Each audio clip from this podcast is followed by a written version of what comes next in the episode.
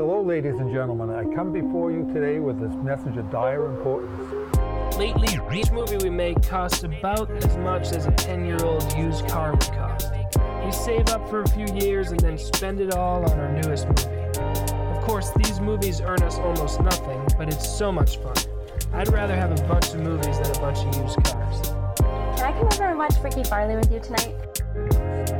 The film you're about to see contains scenes of shocking river beast action, which are definitely not for the timid. Hello and welcome to another episode of Don't Let the Motern Cast Get You, a podcast series dedicated to discussing the films of Charles Roxburgh and Matt Farley. I'm here with Matt, Calvin, and Stephen as always, and this is it, gang. The titular episode. We discuss the 2012 Motern Media Classic, one of the best films of the 21st century. Don't Let the River Beast Get You. In this campy throwback to 1950s monster films, a vicious monster has risen from its watery lair to terrorize a small New England town. Local tutor Neil Stewart must warn the town and make them believe him before it's too late. This is it. This is the big one. Can I get the one me and Calvin thing out the way quickly, and then we won't talk about it again? Um, Uh-oh. Calvin's going to appreciate this. Calvin, how how amused were you every time they kept calling him Mr. Stewart? Did you also, like me, say "So says Mr. Stewart" every time in your head? I did. I envisioned the the man in the wheelchair. I, I envisioned the sandwich shop, Deadly Premonition. I was all over it. Yeah, I was all about Yeah, it. fantastic. There you go. There you go. That's our narrow casting done. What? No, What's what's this? What's if only they talked in poems to to Mr. Mm. Stewart. That assistant they Uh, has, that assistant he has, just talks in um, vague poems. Is this a video game thing? yes. You wait. When, when this when we finish the Motern movies, we're going to make you play Deadly Premonition and then record That's the Deadly fine. Premonition That's podcast. fine. As long as I will get the River Beast vibes from that eventually. Oh yeah, think yeah, yeah. so. So there you go. Um, ah, so shall we begin with our discovery stories? I think we've talked about this or alluded to, um, but it's it's a good story worth retelling, I think, and it begins, I believe, with Jack and Matt. Matt, how did we find this one again? Because we're we're obviously in the Letterboxd Discord server. That's where we hang out a lot of the time. Did we find this through a a, a randomly generated like roulette search, or did this just pop up? What did it come up? How did we come up? Uh, I don't know how I Hmm. initially came across it, but the reason we watched it was because it was Yeah. in my watch list, and it could have been there for up to a, a year or so. So I, I it could have been in a list I saw a year before then, or just I saw a popular review on Letterboxd. No idea how it got there, but eventually we were looking for movies to watch together, looking through our watch list, saw that looked interesting, and so put it on the back burner until it showed Yes, up on Tubi yeah, yeah, and could that was it. actually. I remember you announcing in a Discord that we're. You're like, "This movie's on Tubi," and I'm like, "I have no idea what that movie is," and you both seemed so excited about it. I was like, "What?" Yeah, you it watch was- random stuff all the time. I'm like, "Okay, yeah, Yeah, that, yeah. that- look, it's got a title like a movie you'd watch. That's a movie. Whatever, enjoy it. I guess I'll read your two or three star reviews Yeah, later, yeah, and. I'll never watch it." Yeah, it was like our little cinematic white whale. We were searching for it for ages, and then it popped up on Tubi, and we spontaneously watched it. Asked Stephen if he wanted to join, but you were preoccupied with uh, the Kissing Booth Part One, I believe. Yeah, um, Emma asked me if I wanted to watch The Kissing Booth Part 1 um, because The Kissing Booth Part 3 had, was coming Hmm. out, I think, and I felt the need to watch that for Stacks reasons. Yeah. Um, I have not watched The Kissing Booth Part 2 or Part 3 because it turns out Part 2 is like two and a half hours long. Jesus Christ. And um, The Kissing Booth Part 1 did not put me in the mood to watch The Kissing Booth Part 2. So yeah, my, my viewing that evening was not great. The Kissing Booth, not a very good Well, we movie. had a good time, so we threw it on, and immediately Matt messages me like, "Are you picking up on these accents at all?" And I'm like, "No, this this is nothing to me. This is just like this is American speech. I'm so bad at regional accents." And it that it started the ball rolling of like this will never lead, this will never live up to the expectations I have of this movie, which is meant to be like this campy throwback. And then like the first 20 minutes, I'm like. This is bad. I, I, I've, this is a waste of time. What have I, what have I done with my evening? And then I don't know where the moment was for me, but there's that turn, and you start to understand what's actually happening, like with this film and behind the camera, and the decisions they're making, and they're purposely making it this really sort of awkwardly strung together uh, homage to a bygone era of B movies. And then I think I put it in my review that first time. As soon as you get on this movie's side and start to go along with what it's doing, you you have so much fun. I think the turning point for me was s- somewhere around the gazebo where they're talking about butternut squash. And Yes, octopus. yeah, Butternut yeah, squash yeah. is so good. You can't, Can't share, share butternut it. squash. Can't share it. That's. I, I think for me, I mean, I had your like warning going in that it was fantastic. So like, I was on board from the beginning because I found the beginning very very funny. But as I think that's because I went in with correct expectations. Yeah. Um, but I think it's the real realization point for me is when you realize that it's not a joke. Hmm. It's not an homage pastiche movie. It's got like pastiche elements, but it's a sincere movie trying to be its own thing. Yeah.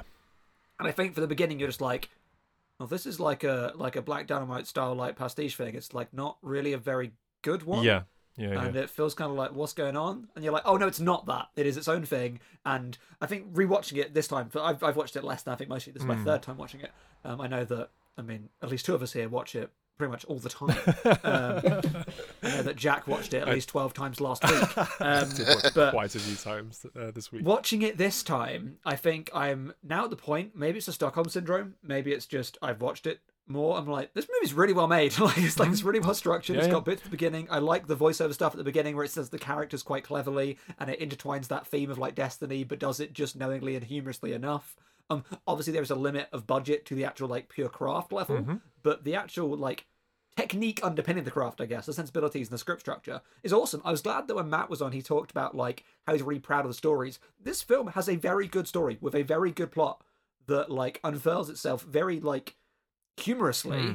but also like it's it's it lacks redundancy, which it uses for gags, but it is it feels uh, economical in its scripting and its plotting, but then lets its verbosity fly with the grammar exploitation we've talked- we've talked so much about. It's just it's just really really good. I think it's funny you say that it lacks uh, or that it lacks redundancy because they repeat so many words over and over. Hmm. Some some could point at those and say that those are redundant to keep saying Rivertown, USA, or just keep saying the word river, but those are Son essential from to another the soul of the film. Yeah, yeah, exactly. These these things that seem that they should be redundant actually become so purposeful. Like that, it's that thing of the with the telling, it becomes a joke. They- They're so good at the, the comedic rhythms here of being like, um, we said this before. They're really good at these syllables together. This intonation, this enunciation is just funny, and if we repeat it more, it becomes funnier. And like the things that I mean, child from another marriage, it just turns out it's just a funny construction of words.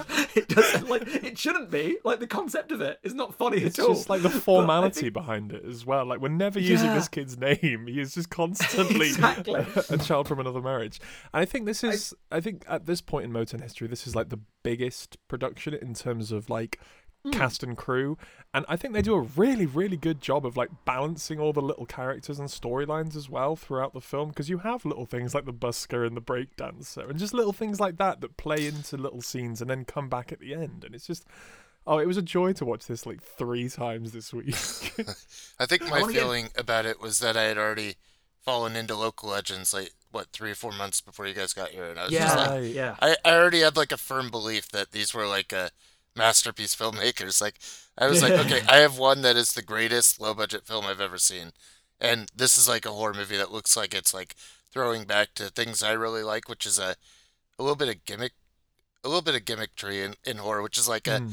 um, you know, uh, this this film's really going to shock you when you see the red come on the screen. Yeah. you better go under your seat. It's Uh, so good. better put your head between your legs because Yeah. uh, this monster's going to show up. like goosebumps. It- yeah, I just love that stuff like uh like exploitation movies giving out like horror mask and and uh, you know like the what's his name like William Castle movies. Mm. Yeah, William Uh, Castle Yeah, yeah, yeah, yeah. and uh, a bit of uh, Alfred Hitchcock presents at the beginning as well, or like a Yeah. Treehouse of Horror being like, "What you're about to see may shock you." you know, I love those theatrics. I mean, Mm. I I like that in an indie movie because I'd never seen that in such a low budget thing where it's like, okay, but we have our own gimmick and we're kind of playing into a whole history of cult horror that we've Mm. all watched together and enjoyed, and it's made such a pleasant thing to watch with our friends because it is Mm. really born out of those things they watch together. And even that from that first initial scene where he is um, warning you about the red and the river beast, you get that uh, small town community budget filmmaking look of you can see him reading his lines. You can just see his Yes. eyes moving and darting between it, and you're that immediately like welcomes you to this world and like what you're going to get into for the next like hour and 40 minutes. It's like a Princess Bride open, right? It's uh yeah, yeah. Princess Bride.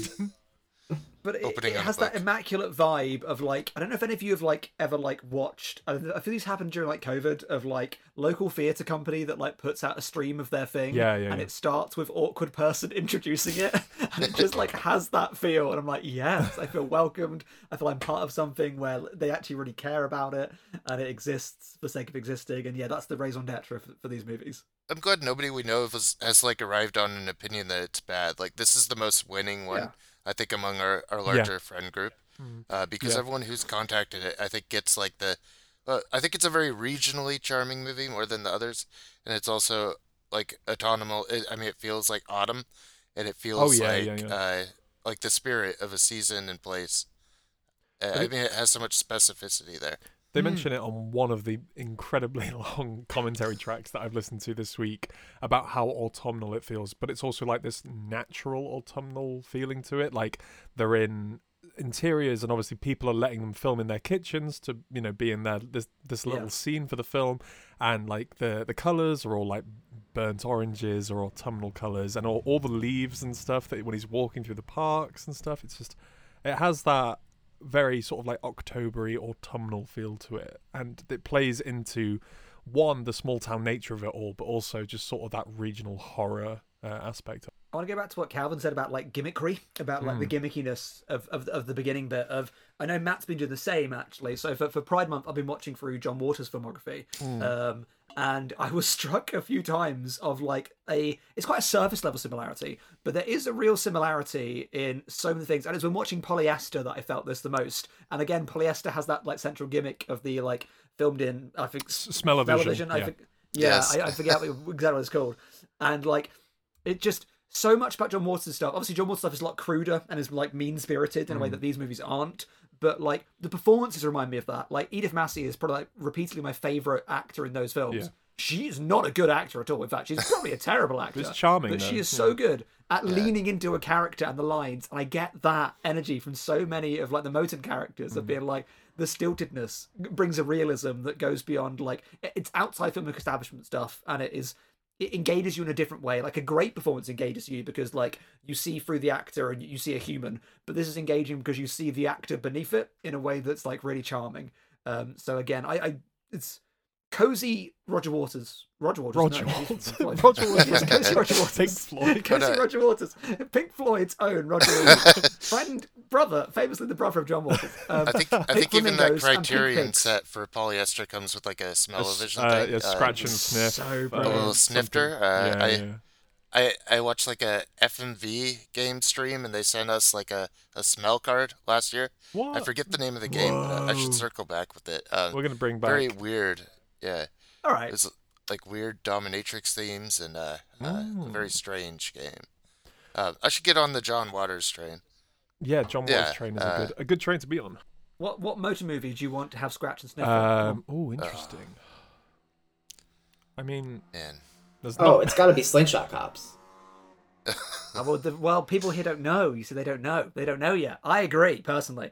Um, that or or the co- obviously the coffee shop was never. I want to smell like the, the lack of coffee shop in Paperboy. or the the cupcake shop that they're in a lot in this movie. well, that well, good, I hope yeah. you like that cupcake shop. Or we can do Maybe one of the movie. Druids movies. You can smell the dirt.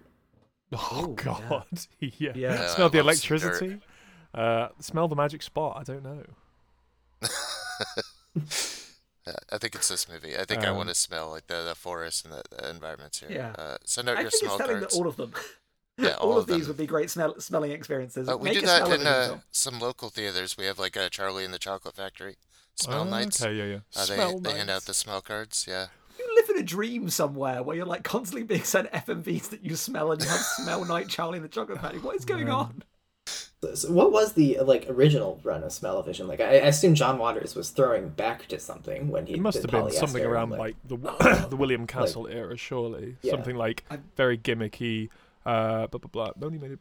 The technique was created I've by Hans his goddamn Laube. book about this and I've forgotten already. It- like I read his book where he talks about these films this year, and I, I remember in that he's just talking about like he, again like yeah the William Castle stuff like wanting to be like a throwback to like fun gimmick cinema. Mm. But yeah, I think also he just like had them. I think I think if I remember correctly, like he got in contact with someone that just like we can make these, and he's like, okay. Brilliant. Odorama. Sounds great. Odorama, Yeah. the John Waters one is. Odorama. Oh, Um, yeah. Oh, Listening to very the, good. the commentary tracks for these movies, um, there's no better way to Mm, describe. which I did not. Uh, yeah, I, I I listened to, I think two of How them. How many did you get? Okay. I, I listened to How many are there? They're on the. Gold Ninja video disc. There's three, I think. One is the original Oh, DVD one with the Motern Yeah. guys from their original 2012 run, and the rest are. There's one that's Matt Farley and the Important Cinema Club, so Justin Decloux and Will Sloan, and then the other one is just Justin and Will talking about like their history with Motern and all that. And there's a part on the one that Matt Farley's on where he describes like the the sort of writing process for River Beast as like the script was originally written in Italian and then put through Google Translate and then they they are reading the words that are sort of coming out of this poorly translated script which I can't watch the film and not think about it like that in that way now because as you know it's this grammar exploitation it's these words that no one in their right mind would ever use it's these cadences it's these like vocal Yeah. rhythms that are just so extraordinarily strange it's like Indecorous. it is an awkwardly translated script and i love that It, it definitely does have the like I'm on Microsoft Word and I'm pressing synonym for every word. Yeah, kind of yeah. Feel to It's it. a very I th- like th- it's like I that- took my script. that one episode of uh, friends where joey tries to use a Yeah, thesaurus to write his uh, like resume or something and it's just like every other word is baby something- kangaroo. yeah baby kangaroo tribbiani From, from Baby matt Kangaroo. farley will get That's- that that's- will get that joke because he loves friends remember Okay. Uh, That was- that was the for you, the Matt. game's uh, Leather Goddess of Phobos was the, the, the smell-o-vision leather leather goddess of phobo Phobos. Maybe it wasn't Don't FMV. It just looks like an adventure thing. I, what, what were the different was so smells? real to I you. assume one was leathery. Right? What else was in there? I don't. I don't Cow. have it on me right now. I, uh, there's a lot of jokes in don't let the river beast f- get you a lot a lot of jokes they cram them in Mm. and there's Okay, I think uh, it's hard to talk about River Beast without just talking about how funny it is and our favorite moments of the film. I think one of the understated ones is Frank Stone, Kevin McGee, being a former professional athlete with a sport that is never fully defined. So in his But that's like half the jokes of like omission of key detail is why Exactly, so many yeah. were funny. Of just like slightly beyond is it was it possibility in a way they're football? Was it justify. was it basketball? Was it soccer? Was it hockey? What does this man do? But he is just an all-round athlete, an all-round athlete. you buy him as like Yeah. a gym teacher or like a, a multi-purpose uh, uh, former athlete of some kind. Or, uh, Well, I found out this week that the the mo- the official Motern Etsy store have uh, Kevin McGee, Frank Stone like trading cards, and I've like never wanted something so and things. more. Yeah. I can't believe that it shipped to the UK. I really wanted that magic spot sticker. I might have to make my own. I do think I- this is the best one at like combining the cadence with the uh, unique word usages. I, I just think like Mhm. there's a, a cadence to comedy where you just hear something and you know someone's just instinctively funny. Like they, they hit that mark every time. Mm-hmm. And I think it's like their own internal languages that are so interesting and that regional dialect. Uh, it, it makes it really funny and unique. I think why it works is because it has a balance of, of, of differentiated but still broad enough to be like instantly appealing characters. I think like and it, it keeps cycling back through them very very satisfyingly, and it doesn't give any of them too much time, Mm. and it gives almost just just just enough to make you want to see them a little bit more. Like, and you've got some characters who could be completely tertiary, like the um the dancer and like yoga instructor lady that just like again with the wonderfully with the kit litter stuff of Mm. like she is joke then integral and i really like the the writer i mean edo hootkins is just Hootkins is a great, is a great name and a great character. fantastic every time just when he says Uh, he has that je ne sais quoi Uh, Sparky Watts. That's my favourite bit. Sparky Watts is the Sparky antagonist. Watts is a great name Where he's he's dressed like an old film noir villain, but it's just filmed in like digital color, so he just looks like a man in a suit smoking a cigarette. It's fantastic. but every character has a chance to be funny. Like the Mm. first time that the um the family members, I forget which one it is, is introduced, and it's like you must be back for your the fact that he's the god like being god cousins again was like Mm. that's not a thing, but cool, fantastic. Um, and it's like at the end of that, been like, well, I'm not going. I didn't approve of the match. It's like what? Okay.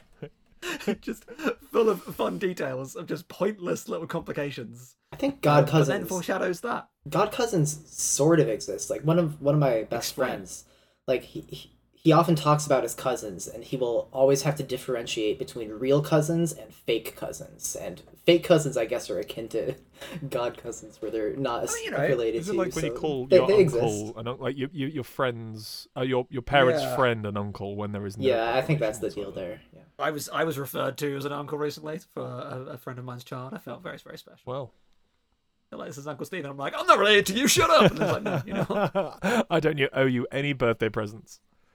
Is this a, I'm- is this a Um, uncle show? I'm- We're maybe not all I'm- uncles. I am I'm not definitely an- not, I'm an not- uncle.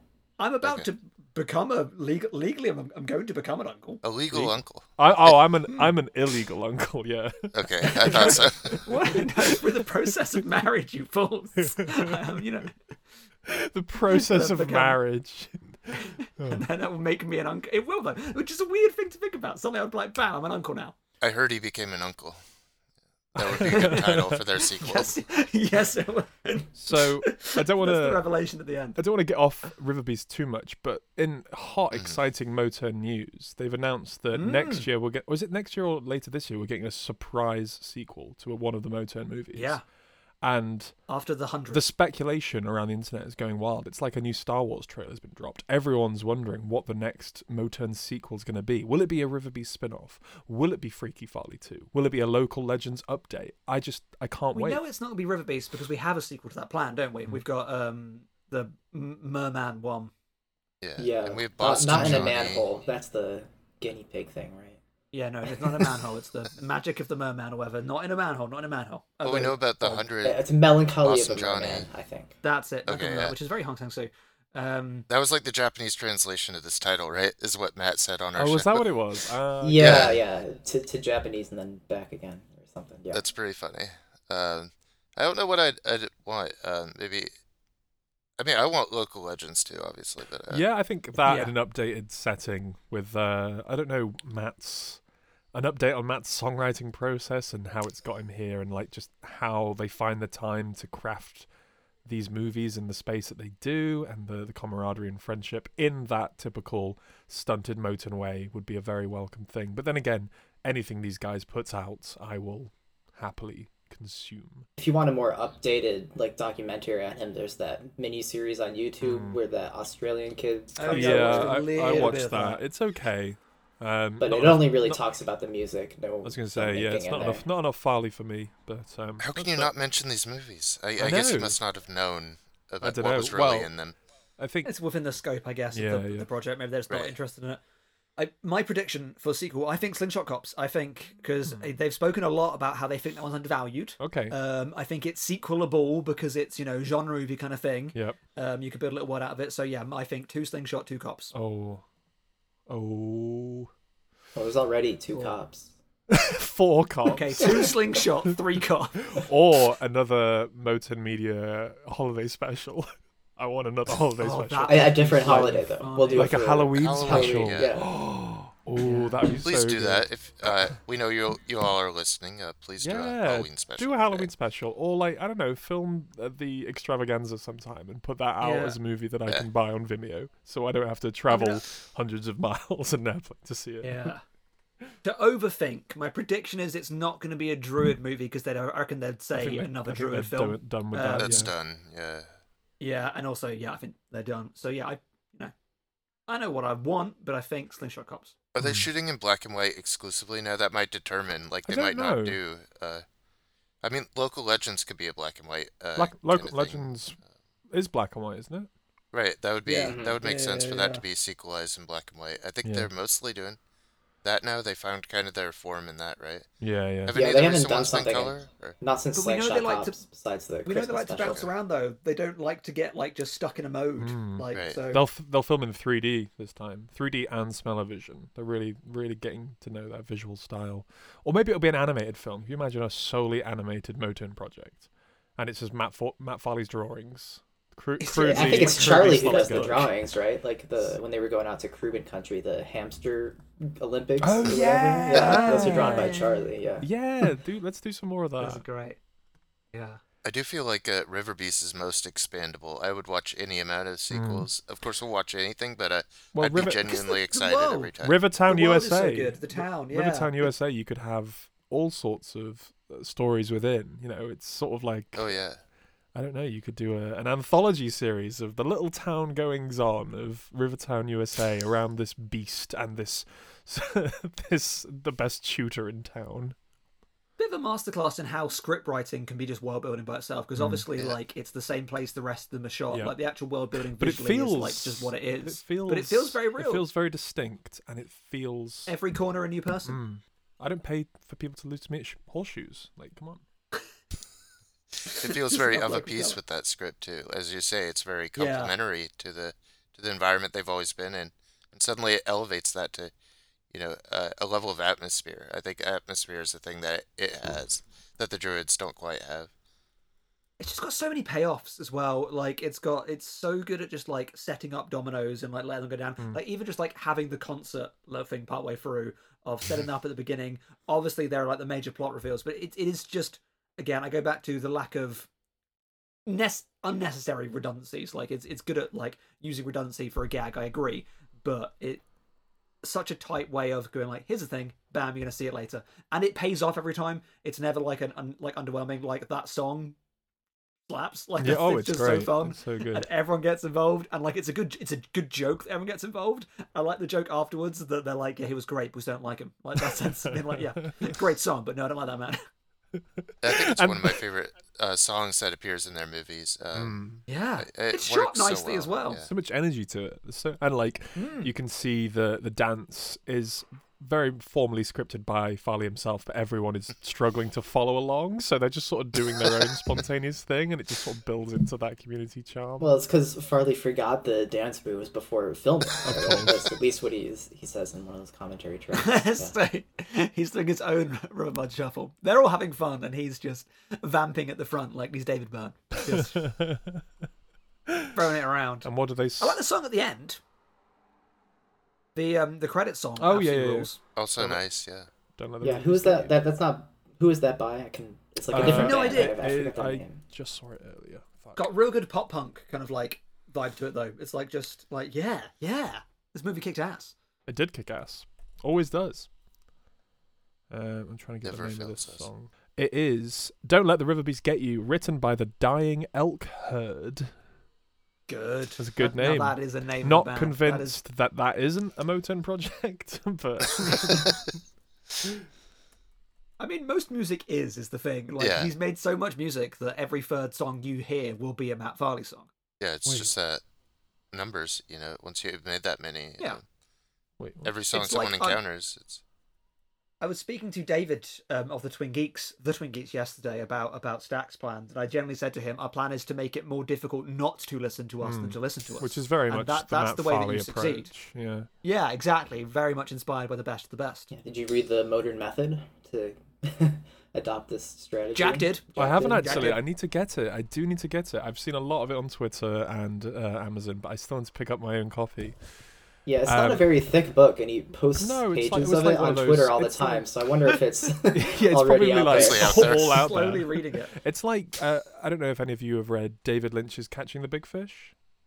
Very small book. No. Very. Is that I have Tim it, but uh, It's really it. good. It's literally like a couple of mantras on each page, or like a quick anecdote from his uh like career, and it's just all about inspiration and creativity. And it's one of my favorite books. And I feel like Motern Method is the uh, the contemporary version of that.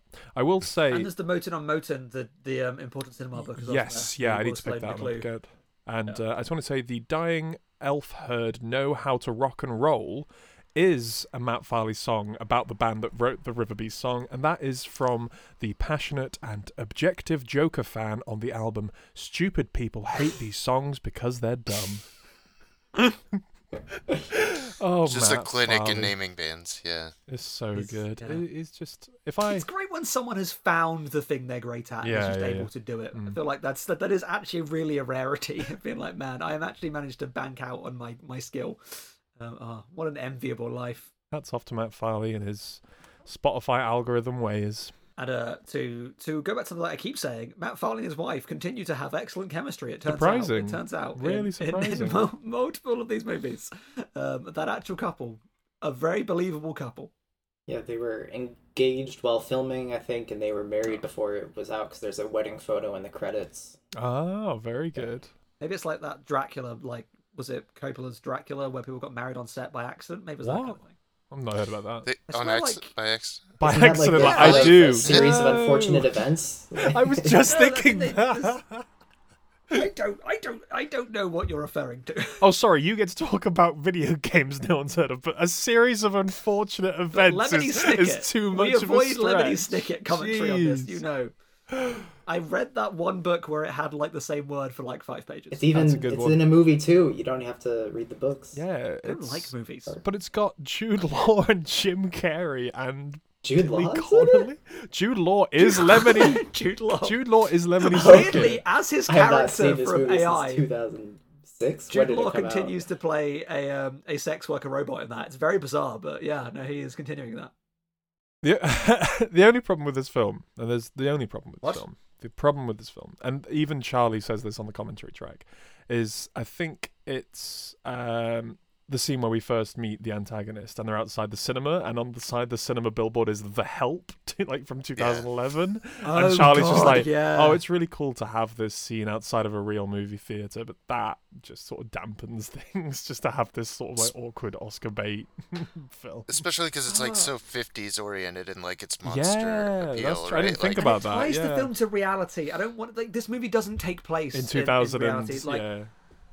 I rewatched the beginning of um, an evening of Beverly Luff Linn recently for, for reasons apparent to Matt, just because I, I like it a lot, um, Cool.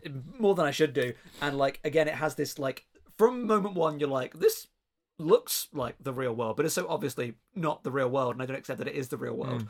And I get the same thing from this, being like this does not exist. So when like the help is I'm like, no, the, the help doesn't exist. Doesn't exist, in this, yeah, in this yeah. world. That's not a movie that that, like that would never. This is a place where like Horseshoes. there is a roving reporter that like rules the roost and can like when like there is an economy of tutors like this is not a, an actual place Well, they These s- are they serve work. stew at weddings and nothing else. yeah like, Okay, this is- so if the help doesn't exist in the River Beast universe, what are the movies that It's do different movie. exist? Pitch Well, maybe movies it that is. exist in It is. modern.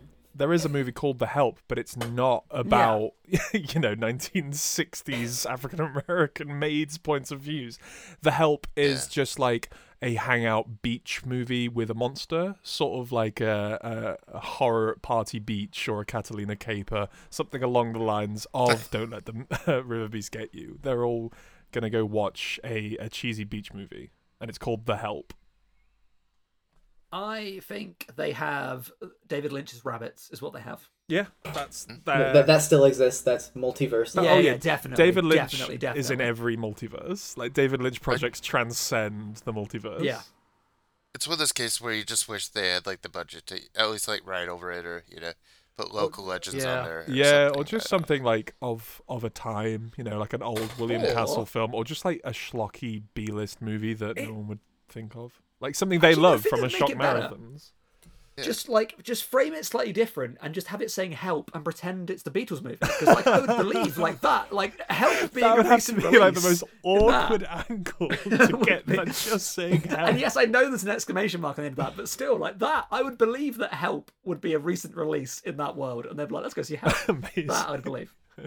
We're all having fun doing the rhythm shuffle. Oh. Now that we've all seen, because seeing this is our first one, and obviously is a favourite because it's like, although it wasn't Calvin's first one, obviously, but the first of the um, local legends is it's like is its own special thing. Like this, if if we're talking about the the the, the Charlie Farley verse, Right. um, this feels like the first of those ones. Mhm. Um, it's very easy to watch it in that you know, in the same way that everyone's favorite Mario Kart is their first Mario Kart. Um, is there a sense of this is the best because you discovered it, and now having watched more, do we still think this is just like the rest are good and this is up here, or do they feel more equivalent? Does it feel lesser? Do the rest feel greater? Like has it has our comparative viewpoint or specific viewpoint of it changed at all? I think Magic Spot comes pretty close. Uh, Yeah, but I'm- there's I'm there. probably a significant drop beyond that. To I don't know, Freaky Farley, Manch Vegas, Slingshot Cops are just the next tier. They're all great, but Yeah. Yeah, I, I, would- Beast I I and think Spot. These are the only one, the only ones that on like Letterboxd I give five stars every single time, just because they they get me. Our Magic Spot, Don't Let the River Beast Get You, and Local Legends, and I think they're like my top tier of Motern movies. If we did one of those like massive ranked lists, they're like Which maybe we would at the end, you know. I, we Yeah, could we do, could. yeah, absolutely could do. Um, and we could keep updating it after that when they keep releasing new Yeah. when ones. when they So- release that uh, Halloween special. Yeah, hell yeah. I think uh yeah, for me this and Local Legends are right up there and I need to see those new movies. I I haven't experienced the new phase of Yeah, Motern. saving it for the pod. Yeah, oh, Magic that's Spot. cool, yeah. I, I, I don't think we can overvalue it for you. I, I, I mean, and also because I know that you like a little like science, like science fiction movie as well. Everything It's about got it sounds just like it's what I Small like town in science sci-fi. fiction vibes. It, it feels very, very. It's just so good. I was expecting to like it, and then when Matt absolutely loved it, and now Yeah. I watched it, be like, yeah. this is actually very, very, very.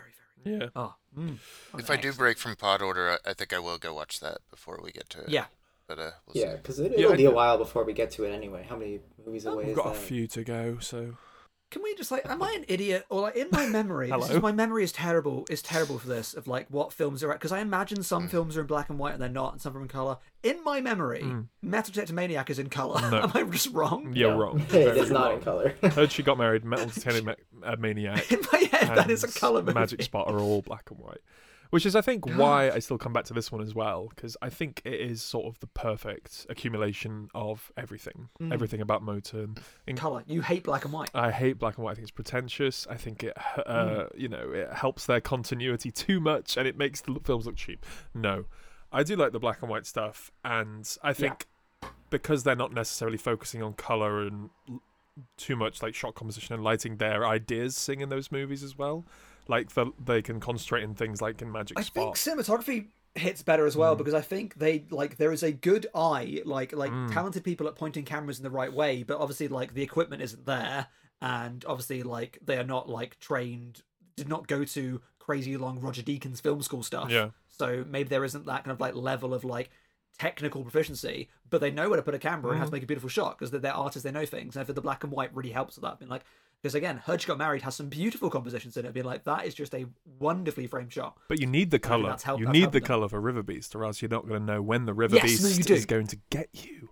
You need those. Yeah. You need the it's like, reds. it's I like think blue. you it need uses color. If you're gonna have color, use it. you need that autumnal vibe to the color palette. I think to really help build the world. I don't know. It, it all Douglas ti- Sirk, it right? ties into the same sort of aesthetic, and I think if this was in black and white, I think it would still serve the purpose of you know throwback to 50s schlocky Yeah. uh, Do you reckon it'd be monster too movies. throwbacky Exactly. I, I in black so and white? Yeah. that's where something like um those other movies we watched, Matt, like The Lost Skeleton of Cadavra and Mhm. um Uh, You cannot convince what's the old Dark Lo- House movie? yeah, I The- think it's a dark and just called stormy night. Dark and Stormy I think Night it's a- and yeah. um uh Lake Michigan Monster hmm where I remember you they watching that play into like the aesthetics a bit too much where they don't really have the room to make it oh, make it their own sort of thing whereas Motern is homage to a point but then it becomes its own Yeah, beautiful thing Freaky Farley, though I do really like it, is is the closest to maybe like going Yeah, a little yeah, bit over that line into Yeah. we're just doing one of those, and it is reliant on being that aesthetic. But I think it's just because I like that aesthetic. Oh, like yeah, yeah, that, yeah. You know, like so it's like I like those kind of movies. I think this might need the, the color as well for the flashes of red, which is an important Yeah. mechanic, of Yeah, course. exactly. But uh, I mean, you could do that in black and white and just do flashes, but uh, Mm. that's not the same. And the the rich color scheme of you know what a Halloween movie looks like and what a autumn movie could look like. yeah Uh, for me, I guess this one is the Charlie movie of the selection. That's how I identify it, and then Local Legends is the it's Matt the movie. Yeah that makes sense yeah. I also feel like this one is so much more interested in like Magic Spot has a, a wonderful cast of characters, but it doesn't feel like as much of a location film as Hmm. this does. yeah yeah And I do think, I think- like the color really helps to add local color, like to like to make it feel like a, a, a place that is real, um, to bounce around I on think- feeling. uh, River Beast is concerned with location, and Magic Spot Mm. is concerned with time. If we're going to look at this Location in a time. very yeah, yeah, yeah. Doctor Who sort of way, that is very much. Uh, about future generations and past generations in once, Yeah. and this is all about uh, a community all in the same place at the same time. And I think it's wonderful. But Magic, I, I- think the audience positioning is really brilliant as well. I, I, I always like this in films, and I write a lot about it when it happens. It's such a, a film that finds a smart way to match its viewer to the protagonist of being like, they are going to be new to this place as you are new to this place. yeah, yeah. But they have a thing to differentiate them. It's the thing that Hidden For- It's why Hidden Fortress is so brilliant. It's why Star Wars copied it. Mm. Of like you make these side characters your view into a world that has a little bit of expertise so you can learn, but not enough for you to be like, I don't know what's going on. So it feels new but established. And it's such a great Yeah. script technique, and it works most of the Well, time. it's- Uh, Occasionally, it's too functional, it's- but it works very well here.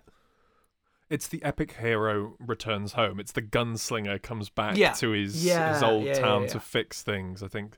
Call uh, for action. uh, uh, Farley mentions that in one, one of the thousand uh, commentary tracks I listened to this week, and how it, it plays into those old sort of films of a man done wrong comes back to settle the score, but it's a, a, a, dis- a it the- disgraced the, the tutor. scene at the beginning, doesn't it? Like him throwing the ball at his Yeah, cell. yeah, like yeah. It, it, it, kno- it knows how to do that. Like it knows that that's not enough to be the joke, which is I think why the film works so well. Being like, it's like, ha, let's like like those, and then you're right. Then it reveals that I'm a disgraced tutor, and then it takes that seriously, Hmm. and it makes the movie about it. It's so good at being like, ha, funny joke. And it's like, no, that's not a joke. That's the premise of the movie, and we're going to commit to this Because- it's going to be about that. No, I don't like that man's husband. Yes, that is going to do that. It's the level of commitment is just great sincerity. because before River Beast was River Beast, the original script was about a a tutor that starts murdering his pupils because they aren't doing like their homework, and like you can still see little bits of that It's at the too close to start before it turns into like a freaky Farley thing, but then it skews off into this River Beast territory, and it's so good. Yeah, another. I think we have a good positioning of Matt here. Sorry, sorry, Matt. Oh, just I was gonna say another abandoned plot thread was Sharon Scalzo was gonna like betray Matt in the way that she like set up that professor at the beginning with the, the Oh, photos. Like she was gonna try to trap Matt into the that sort of situation. They abandoned. They left that. I was gonna say that feels went like just like one too many threads. I think like Yeah. that, I think and, this it- is like a and that turns a character into a bad person, whereas Exactly, the final yeah, and the- product, It everybody's pushes a hero. wholesomeness at every point in a way that I really appreciate. Like, I mean, later I'm going to talk to Jack on a different podcast. and I'm going to complain about this need to have everyone have redemption arcs. So ignore me then. Is that but in Star this, like that sense of yeah, maybe. um, but like here of like actually having niceness that no one is actually like that terrible. That you know that prof- former professional athlete is going to save the day and is going to be a positive presence is is is great. And like i do like that it it, it flirts with the idea of sleaze because it knows like that's a genre trope. Yeah. but then in a way that's so stupid it's never objectionable. So you do have like that like the guy creeping on her and then you have the um the picnic babes Yeah. in any other movie i'd be like that's objectionable. And here it's like that is so there to only be a joke and it's so like and they're named, of course. You're not nakedly just saying that. they're- They literally They say it in Yeah, the movie. There's called the that. picnic, Picnic babes. babes. Yeah. And, they, and people, and again, it's that great Motern thing of people. A great joke they came back to is person mentions a magic spot is brilliant because of this. A person says ridiculous thing like it's the most normal thing in the world. It's like you won't believe what I found in the forest. And went what? Apart from the picnic babes? Well, of course, apart from the picnic babes, everyone knows they're there. Oh yeah, yeah. The yes anding in these is just so Yeah, yeah, yeah. pre- n- so non-improvisational, so like precise that the jokes just spiral. You're just giggling in the corner like, hee hee. It's funny, but you don't find it far. Why isn't everyone laughing? It's so funny. Is the Frank Stone statue reveal the greatest joke in in 21st century culture? Because In I don't think history. I've ever laughed that much. every single I- time, I, think I, I mean, there's no there's no comparing it to the first time I think I saw it because it is just the most Hmm. ludicrous image of like. And like now that we know a bit more about McGee as well, about how he acts on these productions and as an actor and as a person in Matt and Charlie's life, I think it's even funnier that somehow they Yeah. got they managed to, to paint him in silver and pose for that. I think and it's that's the only it- scene he had to leave his house for. I think. Exactly, and like you know that it's not often that he does that, and so they make it worth it. They paint him in silver paint and have him stand there, and it's just such a, an awesome visual joke. Just because they've got him to agree to, you know, so little in like a very charming way, like what his involvement is, is very straightforward. and then he does like the most outrageous thing that anyone's had to commit to for the series, which is Exactly. uh, just painting himself. Yeah, I mean, uh, yeah, I think that level of commitment is really high, and it makes it funny because the rest of the commitment is just very much Kevin McGee being Kevin McGee.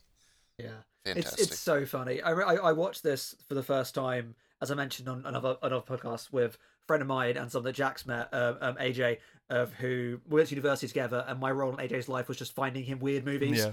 And like this seemed like the perfect weird movie, so it was a double bill of Ricky O, the story of Ricky in this movie, and I was not expecting to for this one to be like the one Yeah, that yeah, stuck yeah. that really really stuck with. We watched Ricky as a Ricky was like, "Oh, that absolutely ruled," and they were like, "What's this?" Like, "Oh my!" I'm just This is something else. laughing so much all the way through. And yeah, the the statue of like we were both almost in tears of laughter of just like not believing like the the brilliance that was unfurling in front of our eyes. I love it so much. Also, the the creature design, I think, is something that we like um, as a group. I think we're the like the Psycho Goreman people that I know. yeah. Uh, I associate with you three as um, enjoyers and purveyors of uh, the same kind of horror things that I'm into, Yeah. which is the old horror ideas. Yeah, and yeah. I like that it's not too defined of a suit because it would still fit into any 50s movie. I mean, it still exactly. It's would just- fit with like It's- yeah, Creature real- real Gilman. There are Yeah. some. There are some yeah, really very much Gilman. horrendous Roger Corman films. Um, that I can't, I can't think of the title, but and then you see the like the titular monster, and it's just like the worst suit you've ever seen in your life, and you can't even find how that tracks to the name of the movie. I'm trying to.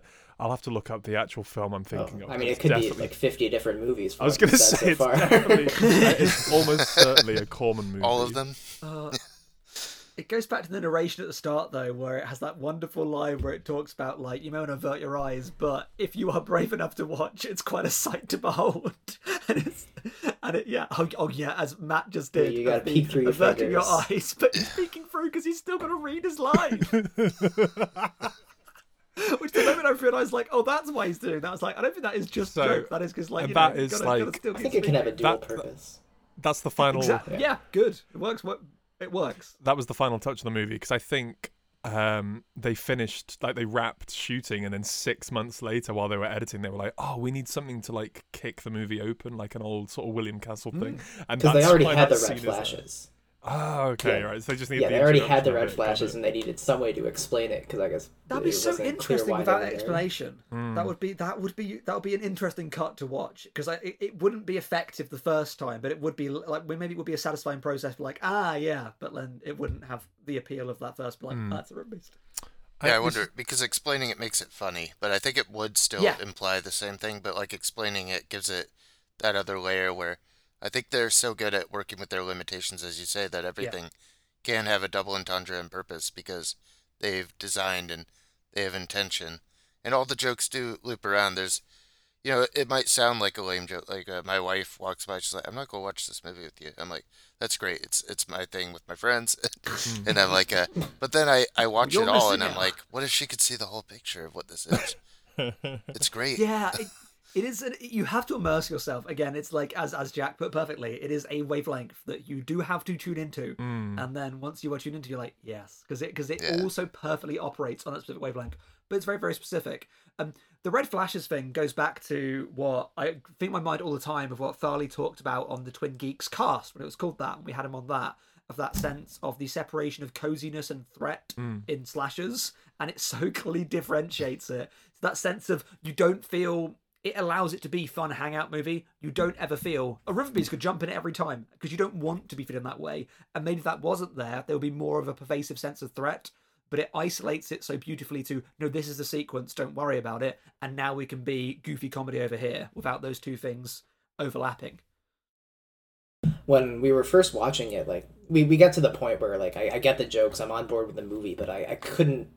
I, I was still skeptical that it could carry on for the full hundred minute runtime. I, I thought it would have to fall Yeah. off the rails at some point. The jokes would get old. There's only so many times you can say the word river, but like it, it just keeps going and it never stops. There's so many side characters, so many Well, subplots. It that's the thing with works all the way these- through. these sort of uh, I don't want to say parody because it's not a parody movie, but something that's ta- No. it, it's uh, it's ma- uh, making fun, but also showing gratitude towards a certain genre of film. So those like Lost Skeleton of Cadavra and old Dark, Dark Stormy House, I'm always on board with for the first like 25 minutes, and then it sort of loses Yeah. steam for me. Um, but this one, it just sort of ramps up and also just stays consistently creative and funny. I feel the same way about Breathless, actually. and I'm not joking. I mean, yeah, sure. I guess every, that's every time I've watched a Bout de Souffle, I'm Yeah, like, yeah. I'm just like, the being like, this movie is like, I've underrated this. This is absolutely incredible. And I'm like, yep, yep, we've done that now, I guess. Still doing it, huh? Still jump cutting, hey? Yeah, still doing it. So yeah, Still picking apart. better than Breathless. Uh, No I would say it's better than Breathless. It's I more. agree. I would agree with that. We all, yeah. we all gonna agree? I'm gonna It's more go influential. ahead and say it's better than anything Godard has ever done. Actually, yeah, I yeah, I, I, I have Honest- no Godard movies on my top 100. This movie is is on it. Like, Oh man, yeah, what was I gonna say? was it your like now Truffaut comparison? Are we gonna, like, We like talking about McGee on this podcast, but there are a lot of supporting characters in the Motern verse, and they're all in this movie. So Yep. uh, Yes. let's let's Scalzo. talk about a few of them. them. Like I love Jim McHugh. He's Matt Farley's uncle in this movie. as- He's Sh- Sheriff Paul Teague Hansen, right? Yeah, yeah. And, he has the, perhaps uh, the, the- fake jail cells and it's Yeah, just the yeah. best he's just- monologue about his gut, his gut monologue about like sorry about the the hunch of like when he admits that he was wrong the whole time is again one of the best bits of the movie. Yeah, and he has perhaps the strongest New England accent of Mhm. anybody in all these movies, and it's just a joy to hear every line that comes out of his mouth. Is, I, is that a bit sauced, or do you feel like that's an authentic New England accent? I, I've heard him talk in person. Yeah, that's Okay. real. That's real. He's Oh, met the good. stars. Wow, he does the act, uh, you know, he does the act, the accent in person as well. Yeah. Always in character. Always on. Always in character. and he he, uh, he was on the commentary track with Farley for like 20 minutes. Like he interviews a bunch of different cast members in there, and Oh, okay. uh, hearing uh, Jim McHugh talk during that was just it, it was it's so fun because the, the way he talks about himself and his role, he's like. Oh yeah, Char- Charlie's a pretty cool director. I've worked with some of the greats, yeah, but Charlie knows what he's doing. I've worked with some of the greats. He has You he has a lot of self-importance that he that. puts forward on that track.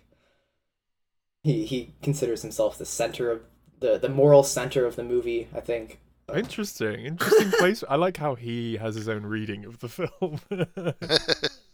I love that. With it's um it's it's Scalzo as the roommate, right? Mhm. Um, Yes, yeah, I- yeah. I- just my my favorite persistent joke of his random bursts of violence. I love that, like, just like the and he dropped the heightened- hat. the heightened soap opera melodrama. Those just Mm. like that just sort of spontaneous out of nowhere. I love that stuff. Yeah, and oh, what other let's what other side character do do I adore? Um, I mean, oh, obviously we haven't talked about the greatest nickname ever. A killer moon. Thank you, Okay. thank you, thank you, thank you. Of the the it's a joke, but it's also like I feel slightly tearful at the same time. Of it's kind of like beautiful and wonderful. Of he wants to be called that, and he does his military operation, and it's just a, a really wonderful. And his moment. friends know it too. Like he he Yeah, the, the people he's out in the woods with, he says, "Yeah, call me Killer Moon." And then when Farley comes out later, like Exactly. unprompted, he refers to him as Killer Moon. So everybody's on the of same page. Yeah. I think Which- one of the like side effects of being so enamored with these Motern movies is when uh, uh, Matt and I watched a movie the other night called Wood Chipper Massacre, and I think part of me is Sorry. starting to grow, like get a, a great deal of appreciation out of these smaller town like horror movies because of something like Don't Let the River Beast Get You and seeing uh, like the community side of things. So Wood Chipper Massacre is just like it has some Motern moments where it's just like really weird acting decisions and really weird dialogue, and then like a decent schlock of horror, and it's oh I don't know, Yeah, it's just like sort the- of the kid's affected the way. I approach those movies. Yeah, and I don't know if it's like the kid's aunt or grandma or, or something in that movie. She's like, she just shouts all of her lines in this bizarre cadence, and it, I, I, I hinge on every word. Like I can't tear my eyes away. I can't stop listening. But yeah, so the, there's something really hopeful to me about like discoveries like this because like obviously Calvin has, has been to way more film festivals than I have, but like covering the couple that I did, and you like you get these movies come up that are occasionally like very low budget, and like I have no idea this what this could be, and this reminds you that the, the next great discovery of something that's absolutely brilliant can be anywhere in any Mm, place. yeah. And we get so used to like the films that like catered to us and like are of a certain level being the only films to look out but the fact there are still discoveries out there that are as good as your favorite films Yeah. that are as good as like anything that comes out like i have a list on letterboxd which is my favorite film from every year um Yeah. and river beast is my favorite film that year like Mm. that is easily there 2012. so that yeah. sense that your film of the year could be this completely like unknown random like to be drop um that great cinema is out there everywhere which i usually mean like an internationalist sense but like Mm. now I like that it's even in like in a hobbyist sense of just just so much. It's just it makes me so optimistic. Well, I talked about Me it on too. the I last. think that's what I get so much out of festivals is that uh, Yeah. connection with another community of film, and I feel like uh, community-made film uh, is something that we all value. I think. Oh yeah, I think we value that uh, appreciation that we share for things. I think that's what comes through at festival. It's just like all of our online chats just played out over a weekend. It's so gorgeous to uh, to see people really supporting the forum, and also as Steven says, it's not all classics. there are a lot of vanguard filmmakers out there just doing like some real weird shit in their backyard, Yeah, and it's great. yeah, yeah. yeah. I- People pointing cameras in places always going to work. I will say for those interested listeners that uh, local legends and don't let the river beast back. Uh, don't let the river beast get you are back. Don't let the river beast back. Is actually get back. Uh, Don't let it back. are now available again at Gold Ninja Video, and they're not a limited release. I think they're just order. I think they're just print on demand now. So and this time, it might actually might be actu- local legends on the disc. They don't have any liner notes with the essays, which is a shame, but you still get all the the River Beast action and all the commentary tracks and the special features because I I I double dipped and I finally purchased um, Local Legends and I got the Metal Detector Heard She Got Married Blu-ray for whenever we Oh, cover bro. them. But Local Legends I- sadly won't be here before we we uh, we cover that one. But oh well, it's just nice to own. I'm gonna have to rebuy it. One of the best think, movies. because obviously my local legends Is- is, Personal Space Invader. Yeah. Um, so I've got the liner notes, so that I think is the, the best scenario for me. Yeah, If I can, suppose like, so. Yeah, carry over my liner around, notes, yeah. and then just like you know, like back in the day of like when you were like recording things, your parents were recording things off TV onto like VHSs. Um, and like you'd pick up something that claiming it was Tomorrow Never Dies, and you play it like, "This is this is Antiques Roadshow." Um, Why were your so- parents recording Antiques Roadshow? That's the main problem here. I mean, they, they, legit, they legitimately were. What? Like, that's- oh my! I, I need to watch this again. I need to watch Antiques Roadshow again. Some- well, sometimes your parents It's- aren't around at the same time and they work. All they right, watch all it together. right. This is back in the era of All like right, you know, not man. on demand. All right. Gotta Yeah, watch, if you weren't know. home, you you wouldn't get to see that episode Yeah. oftentimes for like five six months. So I mean, you just hit Antiques record. And, Roadshow is I know, not but you water you cooler were- television. it wasn't like on demand though. It You- is. you That need is your exactly what it is. Antiques. I, I disagree. I even know if that reference works outside of the UK. I don't know if that's a thing outside of. oh, the it Yeah, definitely we- is. we I, got I that. saw Oh, so good. much Shit, Antiques Roadshow. It's always played on 44 PBS. seasons of Antiques fantastic. Roadshow. It's I'm recording so one good. right now. So this is it. And the Antique is a 10 year old. It's the It's a 10. great show. I was trying to find the actual like official birthday of River Beast. I assume it'd be around this time of year, because it, obviously it's been ten years. Yeah. I was just trying to find like the the first ever showing. Throwback too. Uh, yeah, I don't know. So I wanted to translate this for a birthday, but if it's Is this on the ages- Motern website? I, I could only find it on IMDb with the Japanese release in 2016, which is just a hilarious thing to see. what does that mean? Does that mean it was I think Like it's on- a streaming service video? or something like on streaming in Japan somewhere? Right. They they took on the comment one of the commentary tracks um, that this was on one of it was on YouTube for a long time under one of those YouTube channels that's like best horror movies or something. So they'll they'll, they'll just put up like I mean, they're not wrong. It has a horror genre tag. so that's what they said. So Therefore, this is like a YouTube channel that has like public domain and like uh, re- re- regional horror that no one's really going to care about the rights to. And obviously, they got River Beast on there, and so many of the comments were just like, obviously these fans are coming for horror Yeah. movies and they're getting don't let the river Bees get you this Mhm. this film that's unlike anything else and th- there's two camps charlie was like oh a little disheartened that the response wasn't great and farley as farley Yeah. does is just like great people Yes. are watching our movie i love this I presume it's not still there. uh, No. no. it went down a couple of years ago Yeah. Okay. I always, I, I, I presume no one here has ever listened to like the Waypoint video game podcast, but Oh, they yeah. have a re- recurring reference to Yahoo Anime on that, which was like they realized the power they had on the internet was they talked about how there was a secret like Yahoo Anime service like through the old Yahoo website where there was just like tons and tons of clearly like bootleg series. Oh. and they mentioned it in one episode. The next episode taken, Taken down. No one can down, ever watch it again. So they're like we got to be very careful what we talk about in this yeah podcast yeah. yeah so someone put uh put it back on youtube. No rent Yeah. it from vimeo I mean, we won't talk about it. We won't talk about it. We're going to take it down, but just put it back up. We just play it on the site, like when someone clicks the article, they, they get the yeah just Beast. start playing Hello, ladies and Yeah. gentlemen. I come with you with a dart. so yeah, this is. It's. I think this is the best. This is the best. of The best for Yes, Motern for me at this point. Having revisited, heard you got married once, and I've seen Metal Detector, and I've seen Magic Spot a couple of times. This is.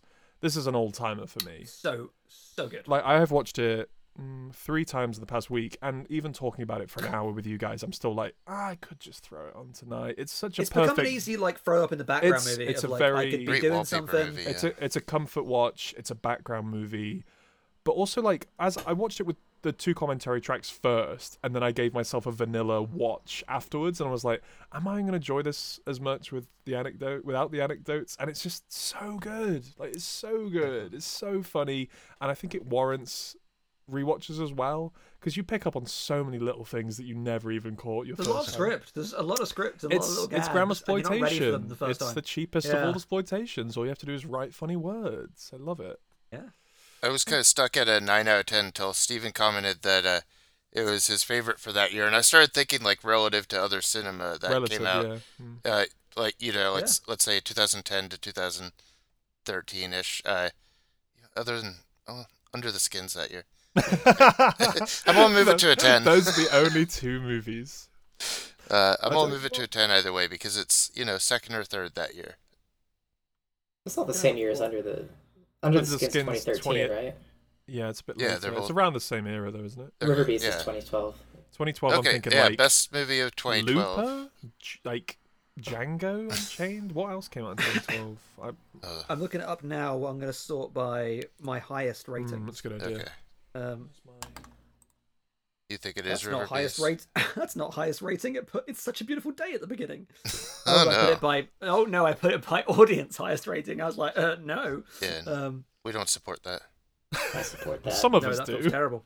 Everyone here agrees that film sucks. Yeah. I do not Never agree. met anyone. we'll save liked that for the. Moon- it's oh, such a beautiful Moonrise podcast. Kingdom, Francis Ha, The Master, That's a Act of Holy Motors. Holy Motors. Motors. Holy Motor. Yeah. Yeah. There's, That there's like there's a lot of. wow, like Yeah, but do any of them yeah, have any th- river? those movies. No river beasts in those though. So Uh, River Beast, wait, then wait. Holy Motors, then The Master, Act of Killing, Francis Ha, Moonrise Kingdom, fantastic.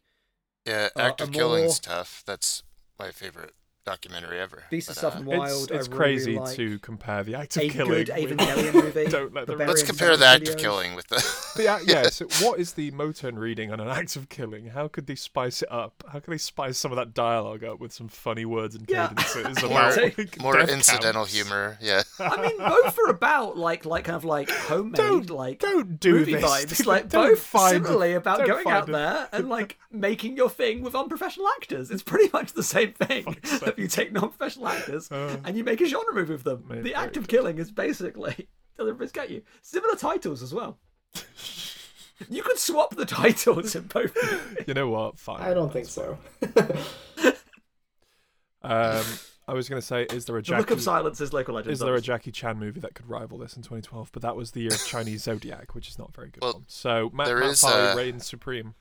Sightseers? There is Rick Alverson's The Comedy, which is like one of my favorite dry comedy movies. Uh, Oh, I don't think I'd, I've heard of I'd that put one. my- it pretty close to that. But uh, The only good Rob Zombie movie came out that year.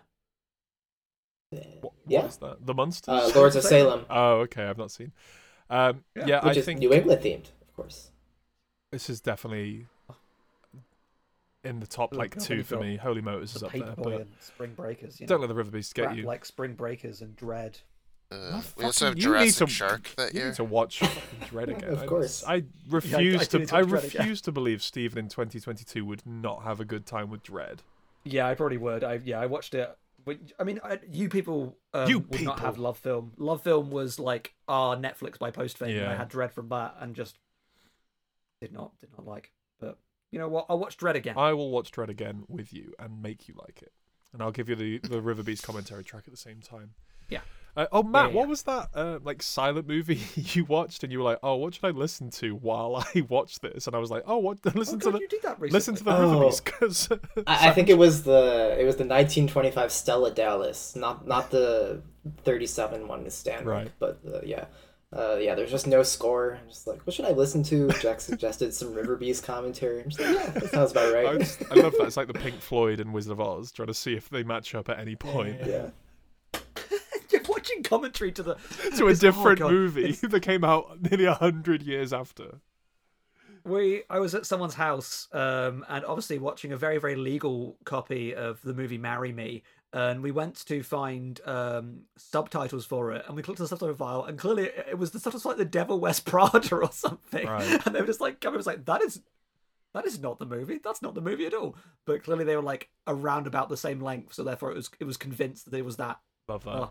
So do that watch the wrong subtitles to the film you're watching entertaining That's probably how you could get a Motern vibe from some movies, though. Like, you Hmm. could watch a, a, a like a really bad horror movie and throw on like an English lit adaptation of a book, and you'd be reading and watching it like, oh, this is like a Motern vibe.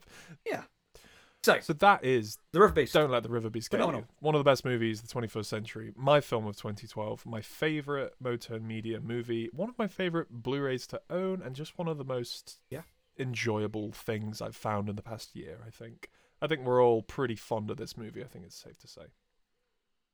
I want to show it to everybody, but I also don't because if they don't vibe with it, I, I, I go That's back to like a. Will Sloan Mm. like review a lot where he's just like, I've got this point in the pandemic where I'm going to ask my wife to watch Yes, with me. I I'm saw like, that. Yeah, yeah. I'm that's going to happen at some point. I'm like, and we're going to watch River Beast, and I'm like, a bit, and the whole time I'm gonna be sat there like, That's the thing. I think part of it. it's, it's, it's funny, right? It's funny, like, why are you laughing? It's funny. I'm like, oh. yeah. just watch it without me. I can't. It'll be, it'll be too. it's something so special. You want to share it, but you also want to keep it Mm. pure and like this little niche thing.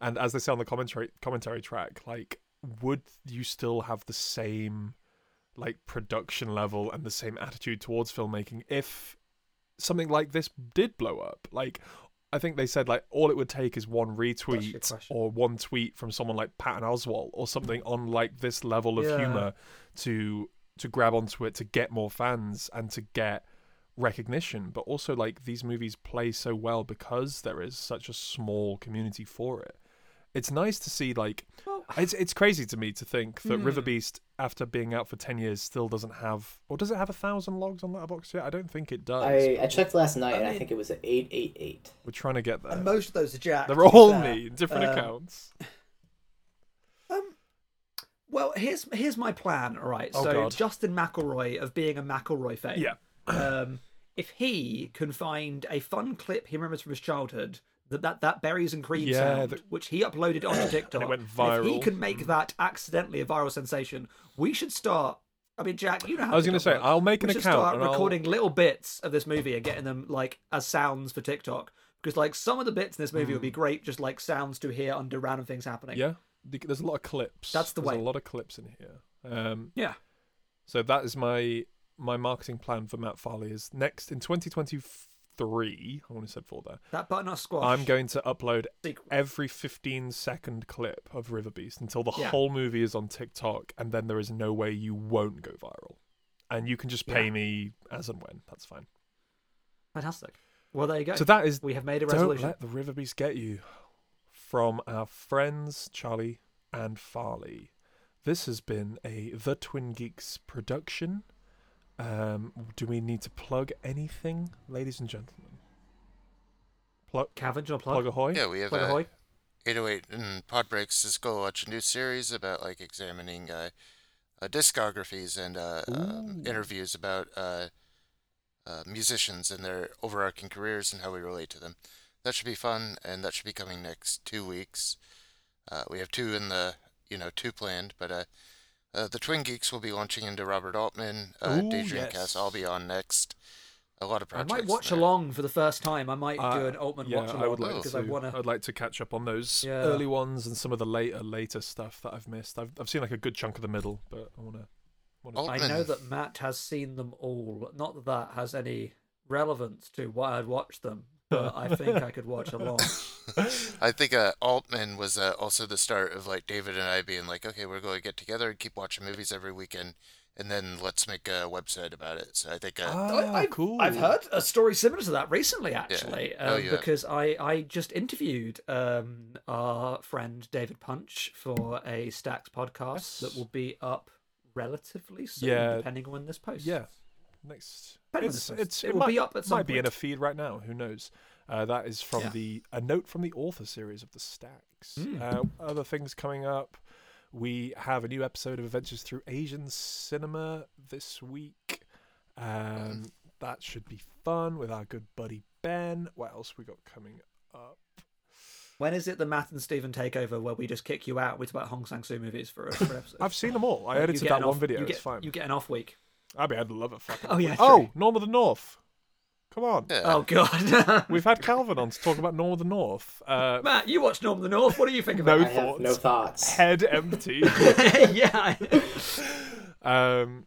So yeah, I've a, I have a very positive uh, neutrality toward it, as our friend Samantha. positive I, uh, neutrality. like yeah. like the that most neutral. episode. I have uh, no strong this average feelings movie. one way or the other.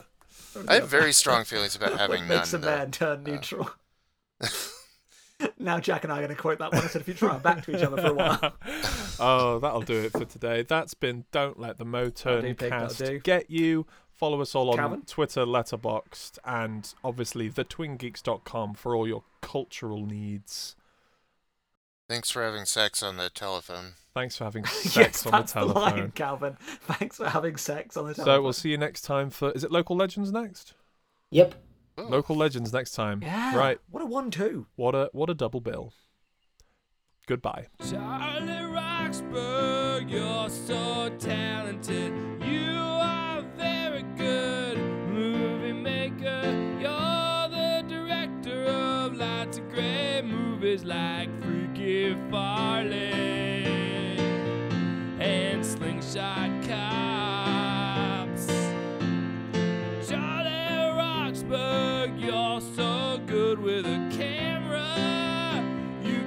get lots of shots done in one